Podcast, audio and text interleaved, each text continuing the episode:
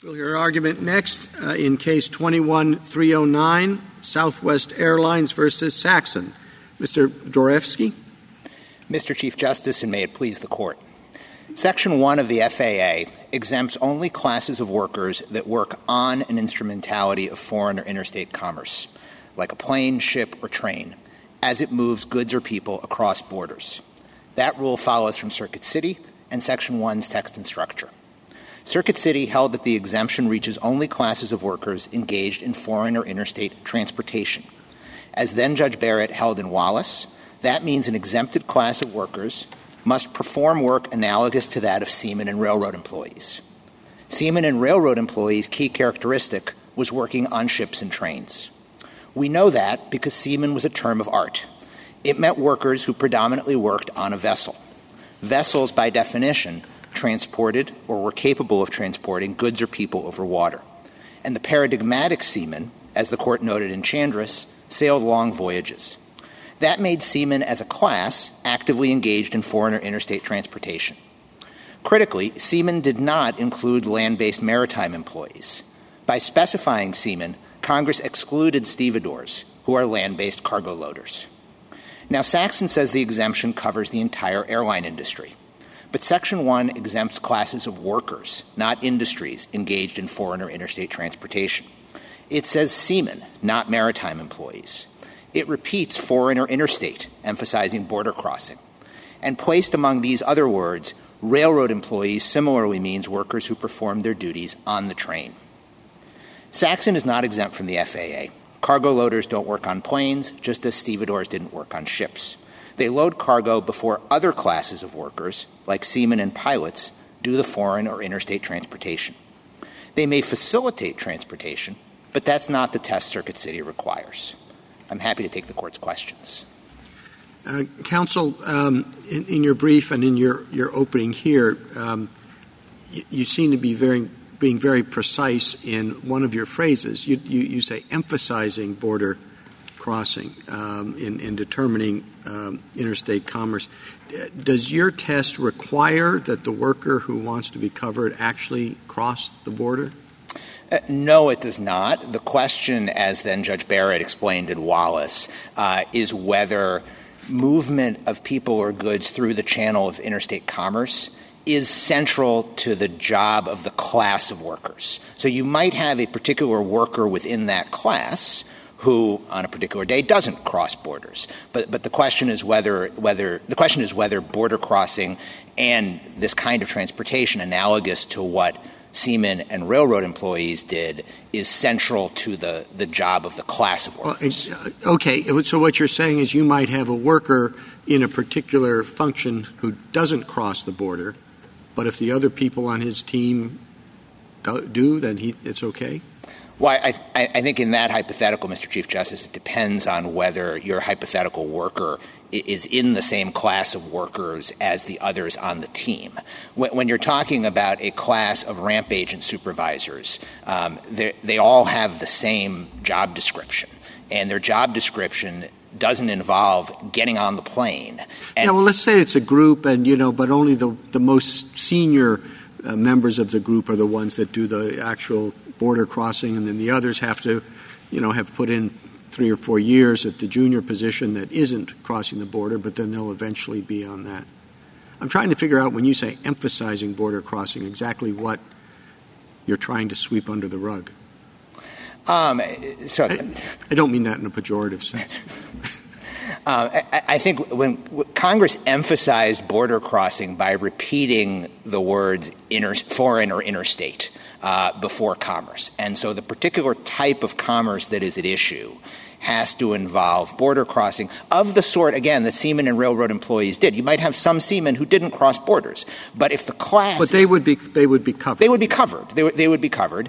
And you know, as, as for why that makes sense, this is like the dull knives point that that Judge Bress made in dissent in the Ninth Circuit. Knives as a sharp as a class are sharp you might have a dull knife. It's still a knife. You might have a seaman that doesn't cross borders, but because the, the, the central characteristic of seamen is to travel on ships and to do so typically across borders, that's what satisfies the Section 1 exemption. And so when we're looking at another class of workers, like ramp agent supervisors here, the question that we're asking is whether the work they do is analogous to that. Thank you. That's very helpful. Counsel, I see your main argument, um, and you repeated it again today, is that stevedores weren't considered seamen. But cargo loaders were considered railroad workers. And in New Prime, we noted that one of Congress's purpose for exempting transportation workers was that there were special arbitration proceedings with respect to railroad workers and seamen. Um, why isn't it longshoremen, the, the Longshore Harbors Act, um, uh, has workers' compensation for stevedores. So it would have surprised me for Congress to have mentioned the seamen and stevedores in that list of two transportation workers, because stevedores weren't even in the arbitration realm. Is that correct? So uh, why don't I look at what was within the definition of railroad workers, which included cargo handlers? Justice Sotomayor, I think that the term railroad employees read in isolation, not in the context of Section 1, could include cargo loaders, but it doesn't have to. And so when there are competing... Well, stevedores are a part of commerce, we said in Puget Sound, as much as uh, the crew on the train. So cargo handlers on the railroad are equally part of transportation commerce. So I don't see the difference. But I don't think that the Commerce Clause cases like Puget Sound are really instructive for the question here uh, for a couple of reasons. One, in Puget Sound, the court was relying on Haverty for the notion that um, for the notion that seamen included stevedores. Haverty, as this court later recognized in Chandris and Wilander, was wrongly decided. Uh, and as the court reiterated in Chandris and Wilander, the fundamental the fundamental characteristic of seamen uh, is predominantly spending time on the ship.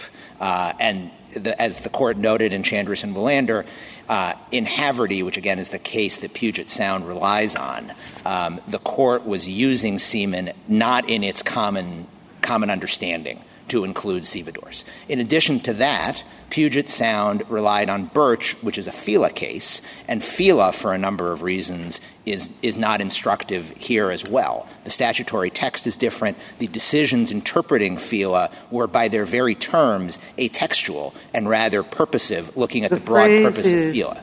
Except for workers engaged in foreign and interstate commerce.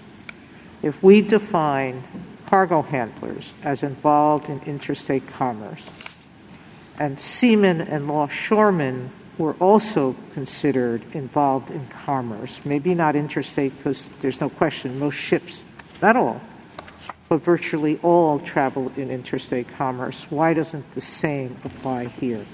That cargo handlers do as well. Because the the commerce cases like Puget Sound are not answering the same question that is at issue here. They are not interpreting the statutory term engaged in foreign or interstate commerce, which, as this court said in Circuit City, is a term of art.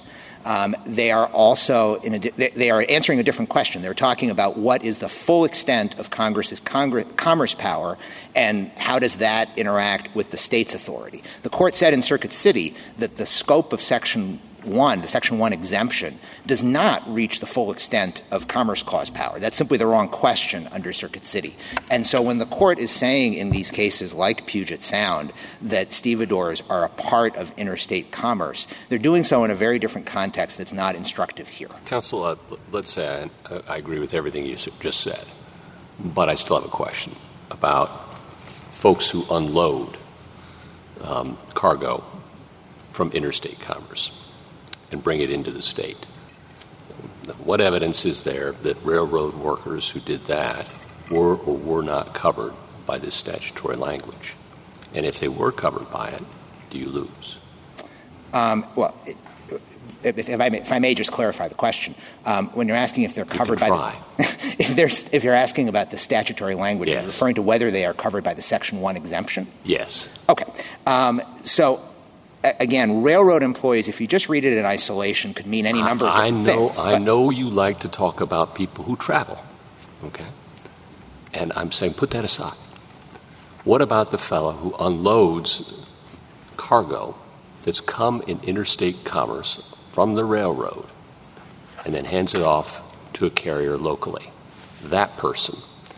And if that person uh, was exempted by the Act, then why isn't the same person unloading cargo from a plane in the same position? Well, Justice Gorsuch, I don't think that person was exempted by Section 1. That's my question. That, that, that's what, why ev- to, what evidence do you have of that? So, so, that's why I wanted to clarify exactly what statute we're talking about. I don't think that person was exempted by Section 1 because railroad employees can be used any number of different ways. And if you look, for example. I understand that. I'm talking very specifically and historically in 1925. What evidence do you have? Um, I would look at the Hours of Service Act and the Boiler Inspection Act. I would look at the Erdman Act. These are all statutes in which Congress used railroad employees to mean something less than everybody who works for the railroad. Likewise, in United States versus American Trucking. Do those things specifically deal with the class of workers I'm talking about? Or are they just acknowledging that, of course, the back office accountant sitting in New York is not engaged in interstate commerce? Well, I, I, I think those those statutes are actually narrowing the class of railroad employees to, to exclude far more than just the back office accountant.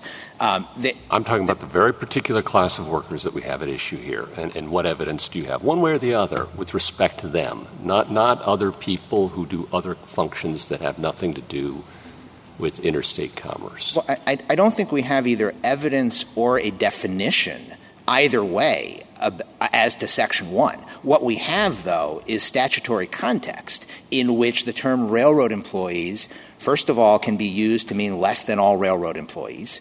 Second of all, it comes alongside the word seaman, not maritime employees. So that shows us that Congress was not trying to exempt everybody who works for a particular employer, but rather a specific class.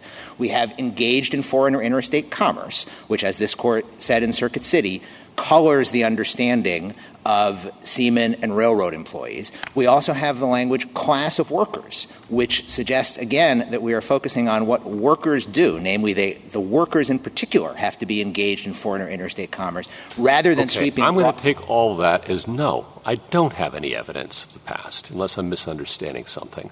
And then I'll ask you this question, if that's the case.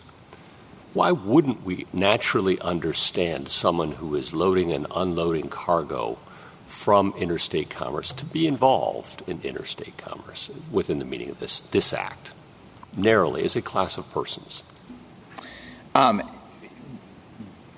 because such an individual um, that would be a, a, sweeping interpretation of Section 1. Well, you Section can call it sweeping, you can call it narrow, whatever adjective or adverb you want to attach to it. Why wouldn't that be an appropriate reading of the statute, counsel? Um, because the statutory structure and text here suggests that Congress had in mind a narrower understanding based on all of the other cues that we are talking about. If Congress meant ra- railroad employees can be read one of two ways. Seamen can only be read one way. Uh, and so, therefore, the understanding of seamen ought to help the court understand which understanding of railroad employees is the right one. In Neal versus Clark, for example, the court looked at the word fraud. Fraud, standing on its own, can mean either positive fraud or implied fraud. The court read it to mean positive fraud because it was used in the statute alongside the word embezzlement. What do you So- do with? Keep going. I'm sorry. Keep going. Well, no, I was just going to say, so too here, railroad employees can be read either way in isolation, but should be informed by seamen. And on workers engaged, class of workers engaged in um, foreign or interstate commerce, what do you do with the Burtch case, uh, which I realize is about FELA, but is dealing with similar language engaged in commerce, and, and the court said, quote, it is too plain to require discussion that the loading or unloading of an interstate shipment by the employees of a carrier is so closely related to interstate transportation as to be practically a part of it, end quote, which was applying, of course, as you know, the uh, Shanks uh, test, closely related test, to reach a conclusion. And that's 1924 when the court says that. So what do we do with that? Um, so two points, Justice Kavanaugh, one textual, the other methodological. Let me actually start with the methodological point. Uh, you, mentioned Shanks. In Shanks, the court said that it was interpreting FELA not in a technical legal sense, or speak, it was interpreting interstate commerce, not in a technical legal sense, but in a practical one better suited for the occasion. Shanks, by its terms, is not a textual opinion, it's a purposive opinion. Right, so we're left, I mean, I don't know if you listened to the last case, but a similar situation where the court has a precedent interpreting the language, uh, and the questions whether, I think, whether we should think that precedent um, makes sense with the exact or very similar language in another contemporaneous statute. I guess let you keep going on that. Um, well, so Shanks took one methodological approach, which was an atextual one. Uh, at the same time, in Circuit City, the court said the way to think about engaged in foreign or interstate commerce is with reference to the Gulf oil and ABM cases, which rejected the kind of closely connected standard that Shanks adopted. In addition to that, I said I had two points. That's the methodological. The textual differences between FELA and Section 1 are also important. Um, obviously, FELA does not have the kind of language that we have in Section 1 uh, about seamen and railroad employees and a residual clause. Uh, it doesn't use the word it doesn't use the word foreign or interstate commerce in the same way. It talks about a common carrier engaged in trade or commerce between uh, any of the several states. Right, but it, but it doesn't have the that same. Sounds like interstate. It's not the same repetition of foreign or interstate that we have here in the residual clause. In addition to that, FELA focuses first and foremost on the employer's business. It talks about every common carrier by railroad while engaging in commerce. So that is focusing on the employer in a way that the Section 1 exemption is not. And lastly, when FELA gets to employees, it talks about them in their individual capacity, whereas the FAA addresses classes of workers. So textually, there are a number of differences here. And methodologically, again, when the court was looking at FELA, it wasn't doing so textually. It was doing so in a purposive way. And Gulf Oil and ABM, which also interpreted contemporaries of the FAA using language like engaged in foreign or interstate commerce, they had a much narrower understanding of what those words meant. But it's also interesting the court just says it's too plain to require discussion, that loading and unloading is, you know, it's like so obvious to the court in 1924 that loading and unloading is practically part of the interstate commerce. Um, it, that, it, that, suggests uh, an understanding of the terms um, as of 1924. Uh, uh, only in the context of a test that itself said that FELA was so broad that it covered a vast field about which there can be no discussion. That's a quote from the Carr test. Well, and if, if, you want to look more directly to the FAA, uh, what do we do about wharfage? Um, which Section 1 speaks about as agreements relating to wharfage or any other matter in foreign commerce. Wharfage contracts, as I understand them, not being an expert in this area, have to do with the loading and unloading of cargo. And if that is considered in interstate or in foreign commerce for purposes of Section 1, what, what, what do I do about that? That seems a rather specific textual clue. So the reference to wharfage comes up in the definition of maritime transactions, not in the definition of commerce. Congress in Section 1 was separating out maritime. It says wharfage or any other matters in foreign commerce. That's what it says. It, it, it, does, but it says that in the first part of Section 1 defining maritime transactions. I understand that. Before it gets but to commerce. It, it, considers a wharfage agreement to be a matter in, in foreign commerce. Do you wish to address that? Uh, I do, and I disagree with that grammatical understanding of the statute as well, because if you look at everything that come, if you look at the words that come after wharfage, for example, supplies, furnished vessels, or repairs to vessels, or any other matters well, foreign commerce. supplies furnished vessels or repairs to vessels are not something that you can think of as being in foreign commerce, um, which, which suggests that in foreign commerce is really just modifying matters rather than characterizing everything that came before it, do, it doesn't make sense to think of a, uh, a repair to a vessel as being in foreign commerce. And, if it did, what would that mean? That everybody somehow associated with the repair by virtue of, of repairing a vessel was in foreign commerce? That's a pretty sweeping understanding of, of foreign I, commerce. I Co- contrary contrary to what Congress was doing in the rest of the in, when it actually got to defining commerce by specifying seamen, by repeating foreign or interstate where it didn't need to, in order to underscore the significance there of border crossing. Picking up on the question on railroad employees that Justice Gorsuch was asking, I think your theory is that because seamen doesn't include everyone involved in shipping, we should interpret railroad employees not to interpret everyone who's involved in loading and unloading the railroad, uh, the cars as well. Is that that's part of that is part of it? Yes. And why not just rail, read railroad employees to mean railroad employees? Um, well, so first of all, railroad employees doesn't have to mean all railroad employees, and in fact, it typically doesn't. Even in the RLA, when it refers to employees, it's not talking about everybody who works for the railroad. Management is excluded. The RLA and the Transportation Act both distinguish between uh, employees, subordinate officials, and railroad and, and management. And so just looking at the term railroad employees, the most natural reading of that isn't everybody who works for the railroad. In addition to that, and, section- and are you um, acknowledging that if railroad baggage handlers are covered, then you lose? There's no way to separate those two out, is there?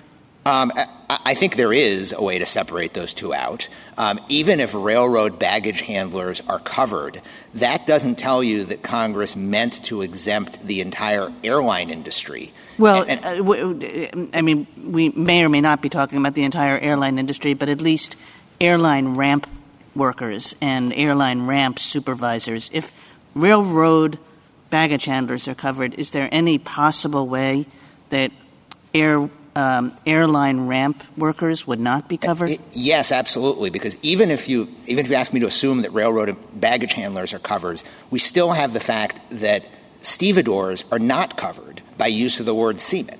And so at that point, we look at those two words and maybe they point in other directions. But how do you resolve that? You still look at engaged in foreign or interstate commerce, which under Circuit City is supposed to be given a narrow construction. Um, you still look at the fact that the, the Section 1 exemption is focusing particularly on what the workers do rather than on the employer more generally. Um, and in addition to that, you ought to interpret the Section 1 exemption consistently with, with the FAA's pro arbitration purposes. Um, there, there's no reason to think that when Congress passed this statute in 1925, that it meant to leave a gap to cover a class of workers that would not be covered by any other federal Didn't regime we say for years not later. to do that in New Prime? I thought that that was one of the points of New Prime is that you don't get to just wave around the FAA's purposes in order to construe the scope of Section 1? Um, I think you don't get to use the FAA purposes to contradict the plain language of Section 1, but here I think that the language of Section 1 supports us and would be informed by the broader understanding of what Congress was trying to achieve in the FAA, which was to promote rather than undermine arbitration. The, the purpose of the Section 1 exemption that the court attributed to Congress in New Prime and Circuit City was not an anti arbitration uh, purpose. It was a purpose to make sure that uh, the vast majority of individuals are covered by Section 2, and to the extent that right, but whatever the FAA's general purposes are, we read the exception fairly. Isn't that the proper way to read a statute? There are there's a general there are general uh, provisions, and then there's an exception where they thought that the general provisions of the FAA did not apply, and we read that exception fairly. Isn't that what we're supposed to do? Um, of course, but I would submit that it's a not not a fair reading of the exception here, where you have a choice between two two competing interpretations of railroad employees in this context to choose the broader understanding of railroad employees. Um, given, again, the juxtaposition with seamen, given, again, the focus on engaging in foreign or interstate commerce, and the understanding that Circuit City attributed to that term in this very statute to require direct participation in the movement of goods or services. Um, and, and, again, when we're looking at what seamen did, uh, I don't think you can just look at railroad employees and ignore what seamen did. I think you have to look at them together. Um, with, and then with, with respect to uh, the argument, which we may hear that the, the entire airline industry is covered by this. Um, again, the, the statute here doesn't speak in terms of entire industries. It speaks in terms of classes of workers and a focus on the work that they do, uh, and again, juxtaposing railroad employees with seamen. Thank you. Uh, Justice Thomas?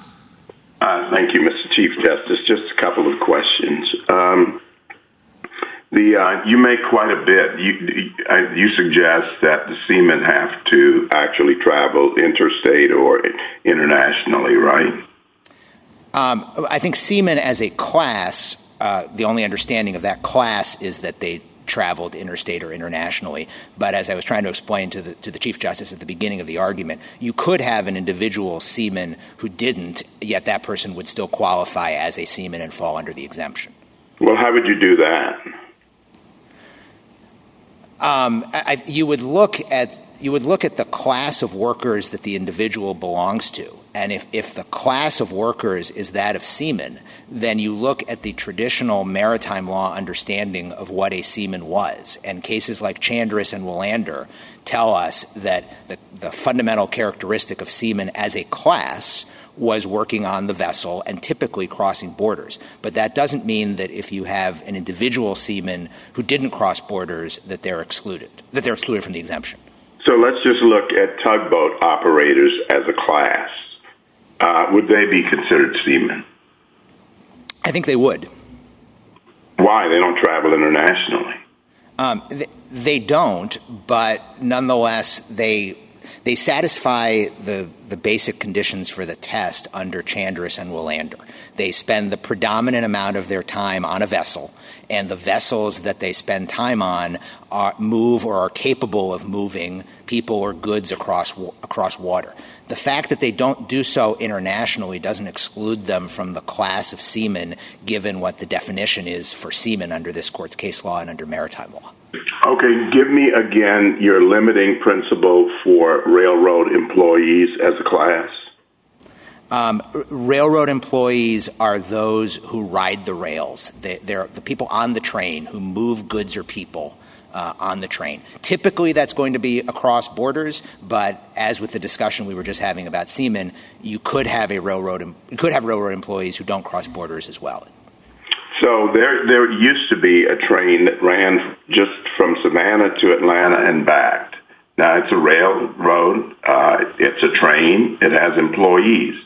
So I'm, I'm trying to understand why the employees on that dedicated intrastate train would be treated differently from your class of either internationally traveling or uh, uh, interstate traveling uh, employees. Justice Thomas, because the employees who work on the train between Savannah and Atlanta are not their own class. The class of workers is still railroad employees. And typically, railroad employees cross borders, but there are some, as in your example, who don't. That doesn't make them part of a different class. So you're basically saying you have a, gen- a definition of a class that includes international or interstate travel, and that you may have exceptions to that. Isn't that kind of an odd way to create a class?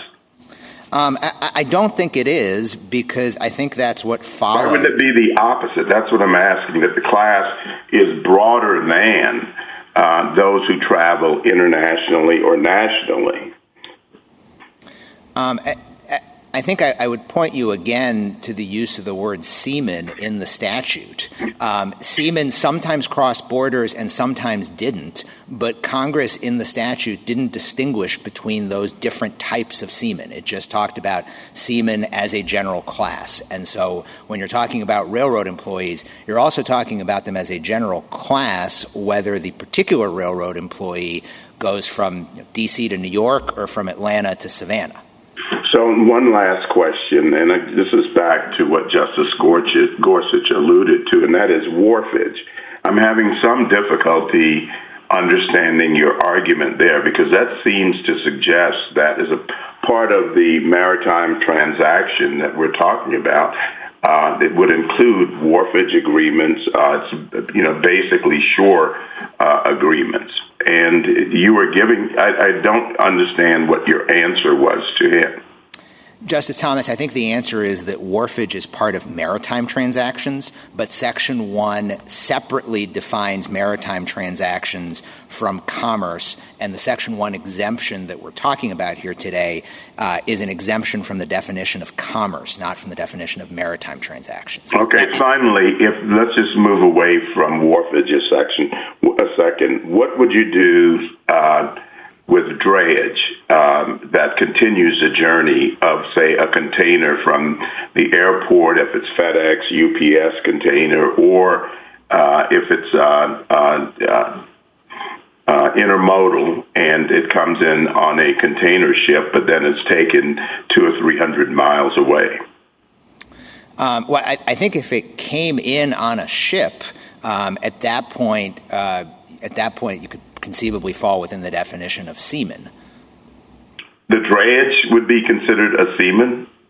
Um, I, I, think it would if, it, if we're talking about moving across water. No, a drayage would be moving to a truck to be hauled. Oh, oh, oh. Um, so, uh, no, that, that would not fall within the Section 1 exemption. Um, that would not fall within the Section 1 exemption because it, it is not part of what the, seam, the seaman's duties. Um, well, it, would depend, I suppose, who's doing that work, right? I mean, if, if you have the seamen who are actually the ones unloading the ship, then I think the fact that they carried out some loading or unloading duties would not take them out from the exemption. But if you have individuals analogous to ramp agents or stevedores, uh, whose primary job it is to be unloading the ship, then no, under the language of Section 1, they would not be subject to the exemption, just as stevedores were not, were excluded from, from the, the class of seamen. Thank you. Justice Breyer? Justice Lee? Justice Sotomayor? Justice Kagan? Um, railway signal operators, are they railway employees? Um, not within the meaning of Section 1 because they're not riding the train. So, I mean, you know, the train doesn't go unless those signal operators are there going green light, red light, right?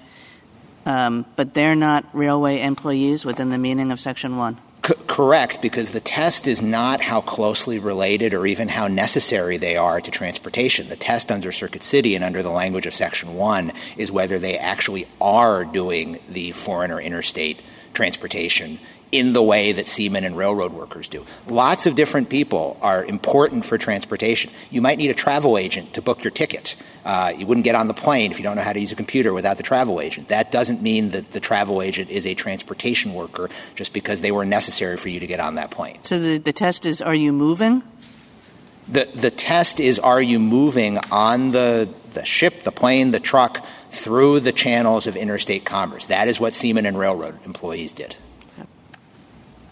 Justice Gorsuch, Justice Kavanaugh. Just, uh, I, I, mentioned the Burtch precedent, but the other side cites a number of other pre-1925 cases like Gloucester Ferry, Crutcher, Easton, uh, Texas Transportation, in, in other fields, but in all of them uh, suggesting that loading and unloading is part of interstate commerce. So I don't know necessarily want you to go one by one, but just what's your response to that? And they, they say that just reflects further demonstrates the common understanding that loading and unloading is part of interstate commerce? Um, so I think those cases were answering a different question. They were not interpreting engaged in foreign or interstate commerce, which the court said in Circuit City was a term of art that has to be given its plain meaning. Many of those are dormant commerce clause cases. So what's going on in those cases is the court is saying Um, a state, let's say, can't regulate the loading or unloading of cargo because without the loading or unloading of cargo, the, the interstate commerce can't happen. And so in that situation, regulating the loading or unloading is stopping the interstate commerce from happening. That's simply answering a different question than whether the people doing the unloading or unloading are themselves engaged in foreign or interstate commerce in the narrow way in which Section 1 uses that term. Thank you. Uh, th- thank you, counsel.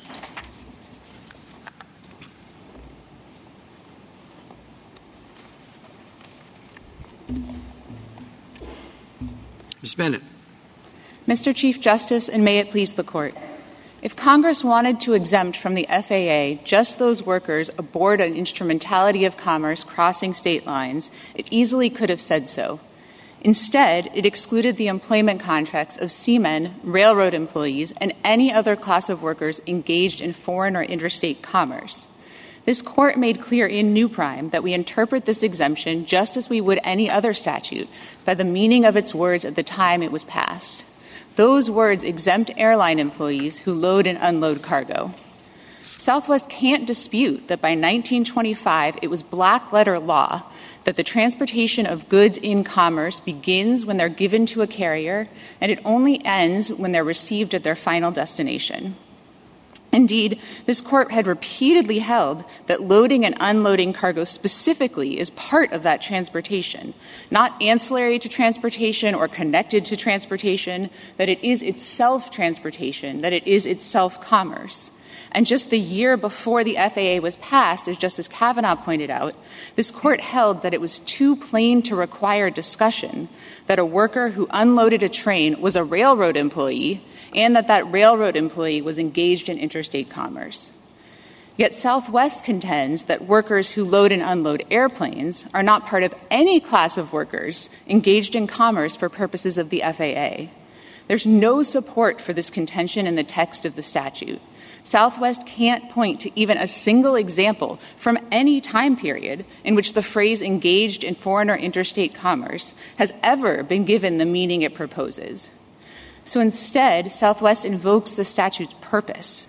The FAA favors arbitration, Southwest says, so the exemption must be given as narrow a reading as possible, regardless of what the text actually means. But this court rejected that very argument in New Prime. And even if we were to privilege purpose over text, on Southwest's interpretation, the exemption would do exactly what Circuit City held it was designed to avoid unsettle developing and existing dispute resolution regimes at the time. I welcome this court's questions. What about uh, ticket agents? Are they included as transport workers under your approach?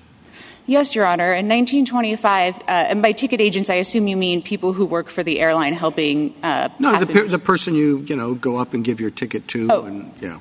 Yes, Your Honor. In 1925, those people certainly would have been railroad employees. If you look at, for example, decision number two of the Railroad Labor Board, which is the agency that set wages for railroad employees at the time, you'll see those people listed um, in the list of, of employees. Uh, station employees were certainly included. And, there's, what about somebody who isn't actually doesn't take your ticket, doesn't put the little you know thing on the, the bag, but is there at an office for the airline um, in, in the airport? I think it would depend on what that person is doing, but, but what we know about railroad employees, the ordinary meaning, was those people who did the customary work of the railroad at the time. And what that meant was that anybody whose function was contributory to the transportation of the railroad, rather than, say, negligible or tenuous. Well, the general counsel. The general work is, is whatever you just said, supportive of the uh, transportation or whatever. Uh, the general counsel is likely not a railroad employee, and the reason for that is because railroad employees and, and it um, excluded executives. There was really this, as, as Mr. Dvoretzky pointed out, there's a labor management divide, um, just as there is in any other class of workers.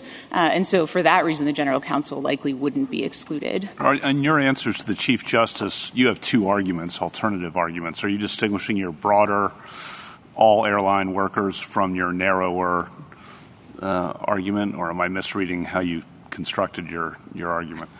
Uh, I, think even if the um, on the broader argument, what we mean by airline employees is a category analogous to railroad employees. Right. So on your narrower argument, maybe you can tell me what your narrower argument exactly is, as you would articulate it. Sure. So the narrower argument is that uh, cargo loaders were engaged in foreign or interstate commerce in exactly the same way as seamen and railroad employees. And if we start with the phrase engaged in, in commerce, we know that in 1925, um, people who loaded and unloaded railroad trains were engaged in foreign or interstate so commerce. So on your, sorry to interrupt, but oh, on sure. your narrow argument, just to follow up on the Chief Justice's questions, on your narrow argument, does that bring in then the gate ticket agents, or is that a question for another day, or where does that stand? On the narrower argument, I think that's a much more difficult question. And the question would be, you know, the, the narrower argument would be, are those people engaged in foreign or interstate commerce? If we take the, the if we take the class of workers as the job you're doing, then we would um, look at the flow. I think we would look at the flow of commerce. Um, and, and for passengers, that really started when they, they got to the airport and ended when they got to their destination. So likely, even on the narrower argument, I would say that ticket agents, people who take your ticket ticket when you get to the airport are probably. But we could leave that open. But absolutely, you could leave it open. That's a much more difficult question than cargo loaders. And we know that cargo loaders are engaged in commerce in 1925 because this court said so. Can, um, uh, can I ask you, though, you say uh, arrive at their final destination. You've said that a couple of times now. And, and that uh, brings to my mind, we have a lot of amici here from like Lyft and Uber, and, and Justice Breyer referred to them. I, I, can understand in 1925 that someone who loaded and unloaded a ship might have been involved in engaged in commerce. I understand that the narrower version of that argument. I can get my head around that. I'm not sure I can get my head around it. Maybe you can explain to me whether you think that necessarily includes the last mile from the from the dock, from the, from the rail yard to to the consumer. Um, can you help me there? So, so in terms of Lyft and Uber specifically, you know, what this court said in, for example, United States v. Yellow Cab and what it says in Knight as well is that the customary understanding of transportation by railroad, by boat, by plane um, is that it ends by final destination for passengers. It ends at the station, your final station, and that the, the local sort of taxi service afterwards was typically not understood as included in that transportation. And so it's different than, for example, you know, there, there were last mile drivers of goods. Um, there were last mile railroad workers who took goods um, on the railroad for the last mile of the journey. This court has a case called Hancock, for example, that deals with last and first mile railroad workers. Um, and in that case, where the, the last mile is part of a continuous journey, what this court held is, is that that that last mile, even though it's entirely interstate, is still part of the continuous journey. So for workers like Lyft and Uber um, and other kinds of sort of last mile drivers, what the question would be is, is, is it part of this continuous journey um, in the same way that the railroad worker in Hancock was, or instead, is it really a separate sort of local kind of transportation? And that's how I would address that. Okay. that and question. then Seaman, help, help us out with that. Sure. Um, uh, that is uh, the, the, the, your, your, friend on the other side's strongest argument. Um, that seamen were people who rode the waves and did not include stevedores, and we need to take cognizance of that fact.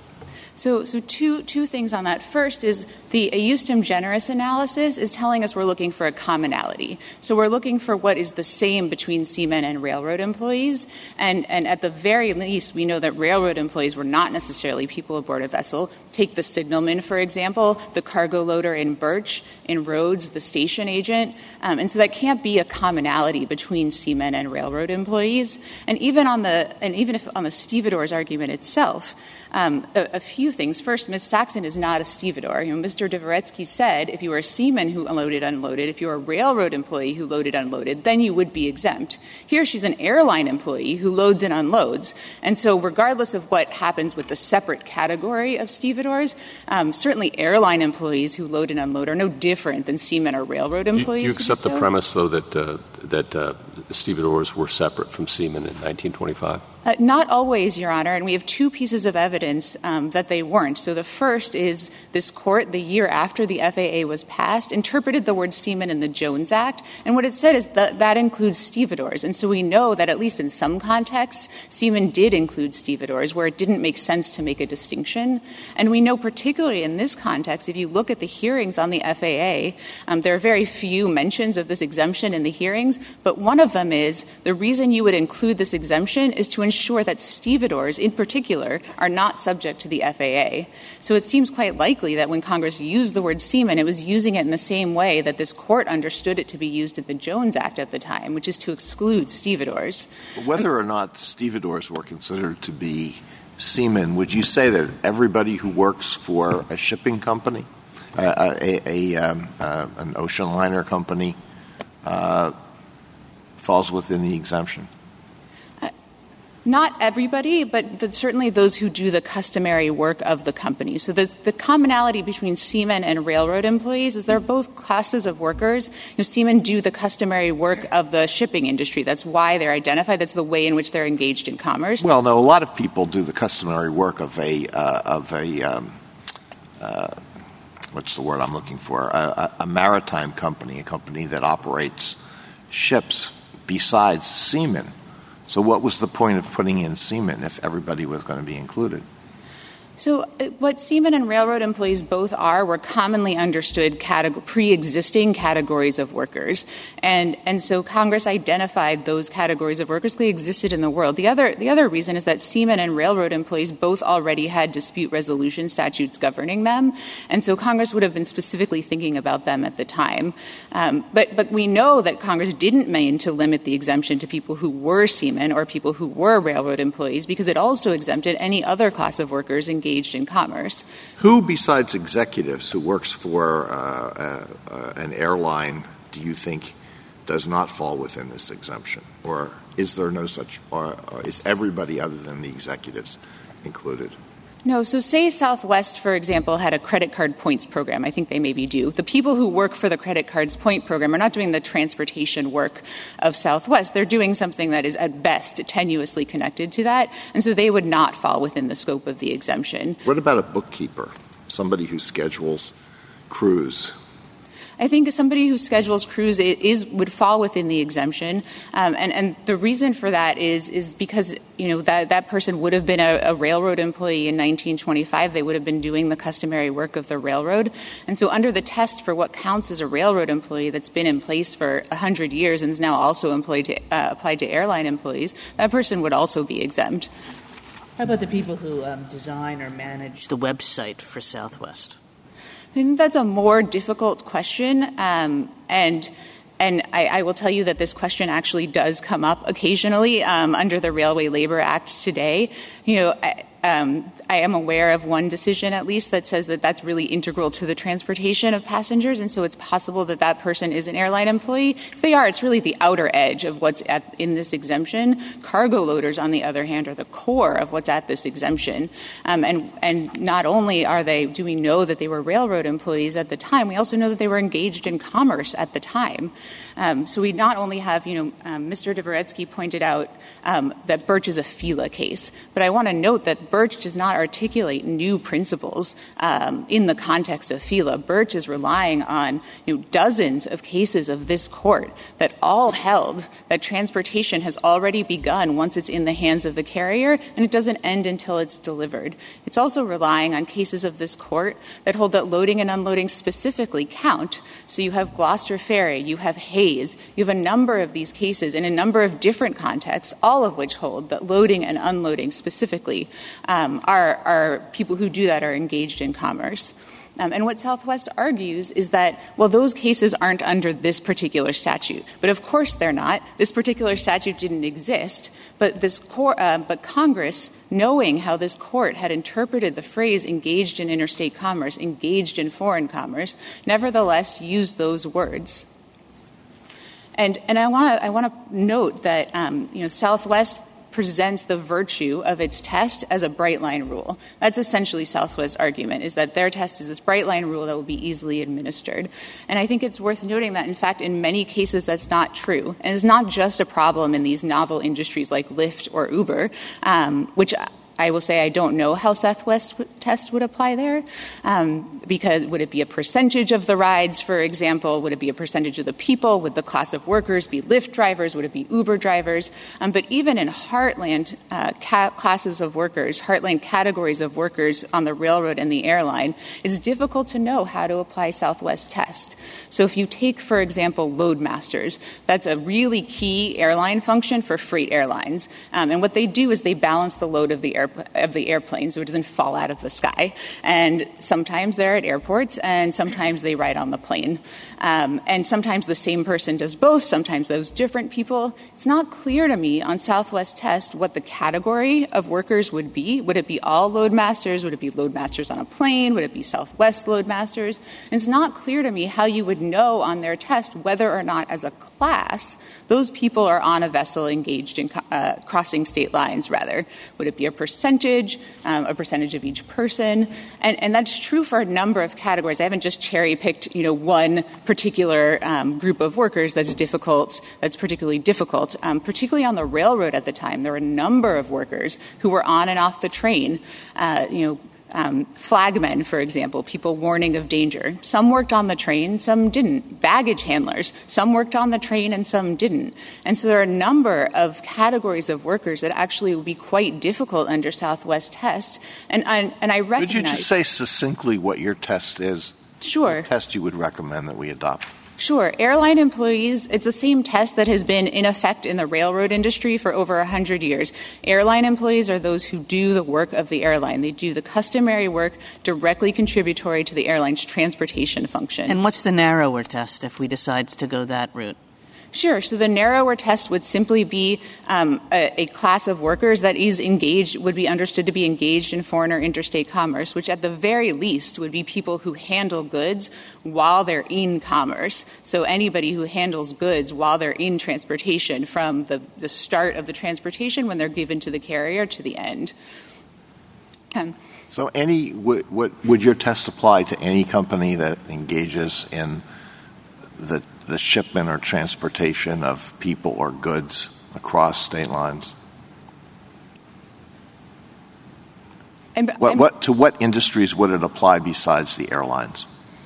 Uh, so it would certainly apply, you know, I can think of two, I think, major industries that, that, that are the same trucking and, and busing. And I, am not sure, I can't think of any other industries. Um, perhaps space travel will take off and it would apply to that industry. Um, but, but it really is, you know, still a narrow test. Um, what about a company that ships most of its products across state lines to consumers, let's say? Would it work to would it apply to the so so what i would um, do to answer that question is to look at whether those people would have been engaged in commerce in the same way as railroad employees and seamen at the time. And and if you look at in 1925 you know railroad employees and seamen were really people who worked in industries that shipped goods for the public. So if we're talking about a company that is shipping its own goods those people likely wouldn't have been railroad employees or seamen at the time. And similarly those people likely won't wouldn't be exempt from the statute here. Uh, and so and so really this is a, still a quite a narrow category. You know, transportation workers is a narrow class category of workers, and workers themselves is a narrow category of the transactions to which the FAA applies. What about, what about workers for a company like Amazon or something who are obviously shipping goods across state lines? It doesn't sound like a narrow group to me. Well, so I, it, you know, I think the way I would look at that is to is to look at what they're doing and to see again whether that is similar to what seamen and railroad employees did in well, they're picking, They get so, products and put them in a box and ship them somewhere. That's what they're doing. Sure. So so certainly, you know, retail warehouse workers um, in 1925 would not have been seamen or railroad employees. The only warehouse workers that would have been seamen and railroad employees were people who worked for the transportation company itself, who were handling the goods in the warehouse while it was on its journey. Uh, so, so to, to, the extent well, I, th- I mean, I, I, meant to hypothesize people who were handling goods in the warehouse and getting them into interstate transportation. They would not be covered, or So, so the I think it would depend on whether they were, you know, retail warehouse workers, which which certainly wouldn't have been covered, wouldn't have been railroad employees or seamen or engaged in that way, um, or or whether they are, you know, workers akin to the railroad workers at the freight warehouse. Um, and, so UPS and FedEx and all those things would be covered.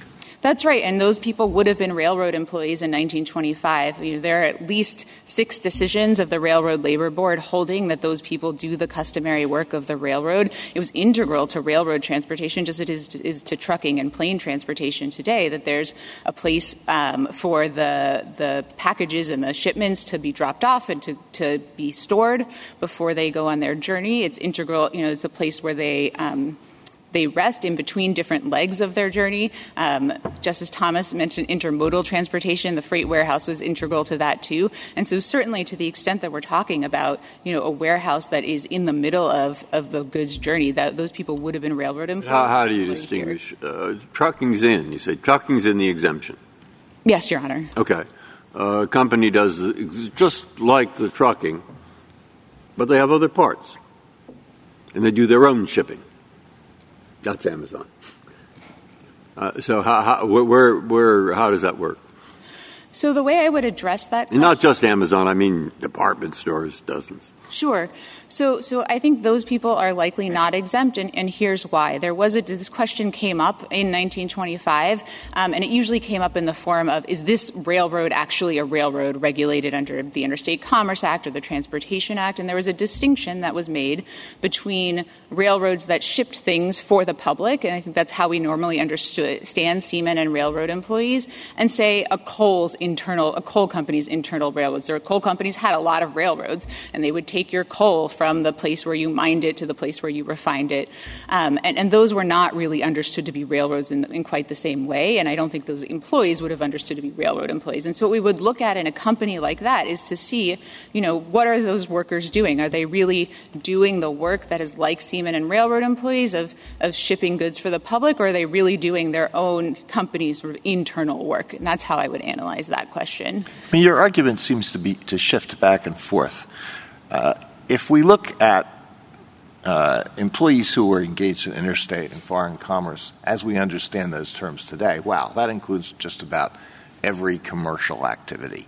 On the other hand, if we look at seamen, that's pretty narrow, and it may or may not include stevedores. Let's say you throw in stevedores. I don't see how it includes the person in the office who sells the ticket to take the uh, Queen Mary across the Atlantic.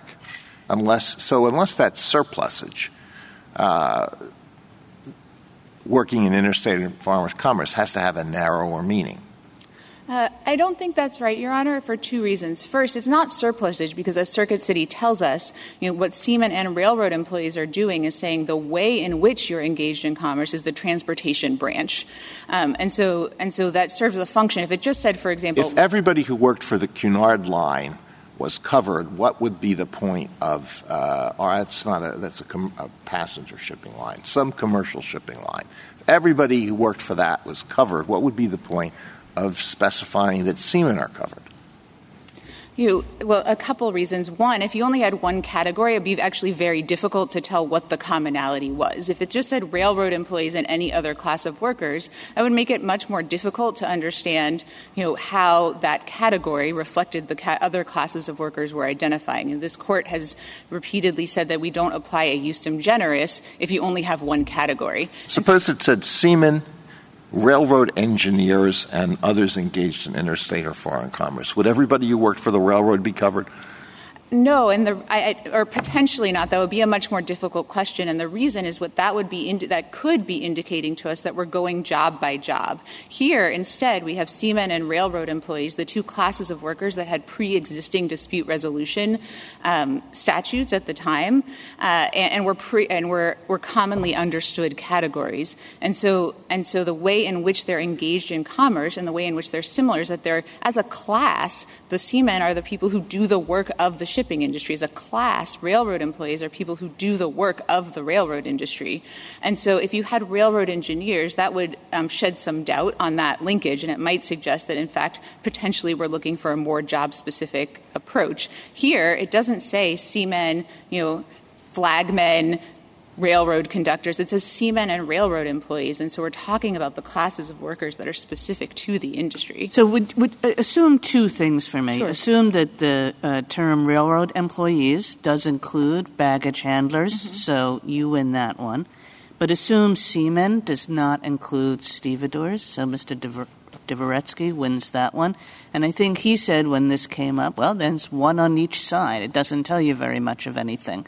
How would, if, you make those two assumptions, how should we approach ramp supervisors? So if you make those two assumptions, then what we know is that the commonality between seamen and railroad employees cannot be loading and unloading. That's all that tells us is seamen excludes stevedores.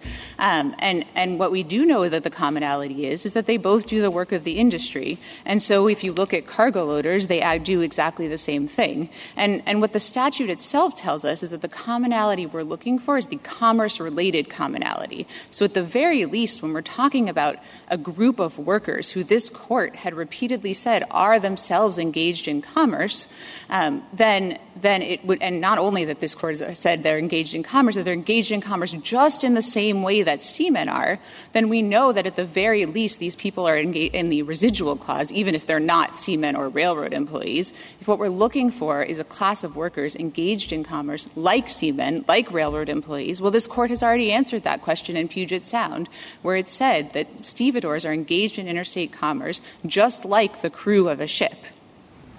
I have a historical question. You, you probably know the answer to. Um, uh, in, in 1925, there were alternative dispute resolution mechanisms that Congress had approved for seamen and railroad workers. Um, did the railroad workers one cover anyone who worked for the railroad, or was it more limited? And if so, how? It was limited by in exactly the way and exactly the test we're proposing apply here in Railroad Labor Board Decision 982, um, which was cited in New Prime. What the Railroad Labor Board said is by railroad employees, what the what Congress must have meant is people who do the customary work directly contributory to the operation of the railroad. Right. And, and we know what that means because we have the Railroad Labor Board's orders saying who was in and who wasn't in that um, subsequent to that decision. And the general counsel wasn't in it. The general counsel would not have been, I'm not aware of any order even discussing that because it was well understood that executives would not have been in it. But we do know that cargo loaders are in it. There are six decisions after that decision saying cargo loaders. Um, we know that, you know, people on the train were in it. We know that people in the yard were, were in, and we know that people in the station were in. Um, on the other, who at least, who worked, did the transportation work of the, of the railroad. Um, yes, Your Honor. Justice Kagan's question raises, uh, I guess, an oddity in the statute here, which I think they're going to be oddities no matter what, but which is if seaman doesn't include stevedores, but railroad workers uh, does include the people who load and unload, that stevedores nonetheless, in your view, come in through the residual clause. Is that accurate? That's accurate. And we know that Congress didn't mean to limit the exemption to people who actually were seamen or actually were railroad employees, because that's why they included the residual clause. That, that's correct, although it is a little odd to have the seaman as a category and then say, actually, that doesn't include everyone who's going to be covered uh, within the shipping uh, context, I guess. Potentially, but again, seamen and railroad employees were the people who had dispute resolution statutes at the time. Stevedores did not. And I'll note that stevedores, you know, many stevedores were railroad employees. Again, if you look at the wage orders of the Railroad Labor Board, you'll see stevedores listed there. So another potential reason that stevedores aren't listed is because they're, you know, cross-cutting uh, class of workers. And so that would actually make it difficult to specifically list them. It would be a bit confusing to have listed them. And so for that reason, too, um, it makes perfect sense that Congress you know, specifically identified the classes that themselves had dispute resolution schemes um, and left everybody else to the residual clause. And, and I just, to wrap up, I just you know, want to note that Southwest um, has offered no evidence um, at all from any time period, either about what the phrase engaged in interstate commerce means or the phrase seamen or, or railroad employees means to show that these uh, people who are, um, that these uh, rather, these words are limited to people who are aboard a vessel crossing state lines. Thank you. Thank you, counsel. Justice Thomas, uh, any uh, questions? Uh, no questions, uh, Mr. Chief Justice. Justice Breyer? Justice Alito? Justice Gorsuch? Anything? Justice Kavanaugh? Thank, Thank you. you. counsel. Mr. Dvoretzky, uh, rebuttal?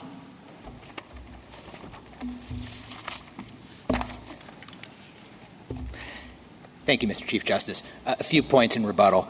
Um, first of all, Ms. Bennett and I agree, of course, that engaged in foreign or interstate commerce has to mean engaged in the same way as seamen and railroad employees. Um, with respect to seamen, seamen as a class are not those who did the work of the maritime industry. They did a particular function within the maritime industry, but it's incorrect to, to say that the commonality that can be extrapolated to the residual clause is simply doing the work of the industry. Um, with respect to railroad employees, I, I want to give a few specific examples of how railroad employees were understood at the time more, more narrowly than what Ms. Bennett is suggesting. Um, Justice Gorsuch, you asked about the Transportation Act. Um, under the Transportation Act, it wasn't all railroad employees. There's a decision from 1922 of the Railway Labor Board in which train dispatchers were excluded from the scope of the Transportation Act because they had a supervisory role, much like, by analogy, ramp agent supervisors have a supervisory role. So even the Transportation Act did not extend all the way to include everybody who in some way contributed to the work of the railroad. Um, the hours of Service Act from 1907 um, applied by its terms to persons actually engaged in or connection with the movement of any train. That's consistent with our test having to do with being on the, the plane or the, sh- or the ship or the train. Um, the Erdman Act and the Newland Act, likewise, uh, that was from 19 uh, from 1898 uh, referred to people who served on rail cars. And so railroad employees alongside seamen ought to be understood narrowly in the way that, that we're suggesting. With respect to administrability, our test is clear.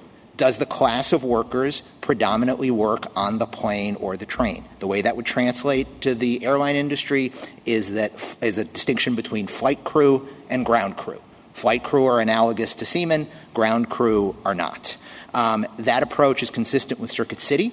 Uh, it's, a, clear rule that will avoid extensive litigation over the scope of the Section 1 exemption. Um, it's also consistent with purpose. Um, Ms. Bennett suggested that the entire trucking industry would be exempt. Of course, there is no federal arbitration regime for the entire trucking for the entire for the entire trucking industry, uh, and so the Section One exemption ought not be construed in a way that creates a gaping hole undermining Congress's purposes uh, in Section Two. Um, the, the right approach for this court to follow here, I think, is the one that then Judge Barrett adopted in Grubhub. Um, her test is that transportation workers are those who are actually engaged in the movement of goods in interstate commerce. Um, it's not enough simply to have a connection to the movement, to, connection to the movement of the goods. It's not a goods-focused inquiry under the statute. The statute under the inquiry, uh, inquiry under the statute has to do with actually moving the goods. Um, and again, from, from Justice Barrett's opinion, um, the class of workers must themselves be engaged in the channels of foreign or interstate commerce, um, and in the way that seamen in particular were, and that railroad employees properly understood in this context were. Thank you, counsel. The case is submitted.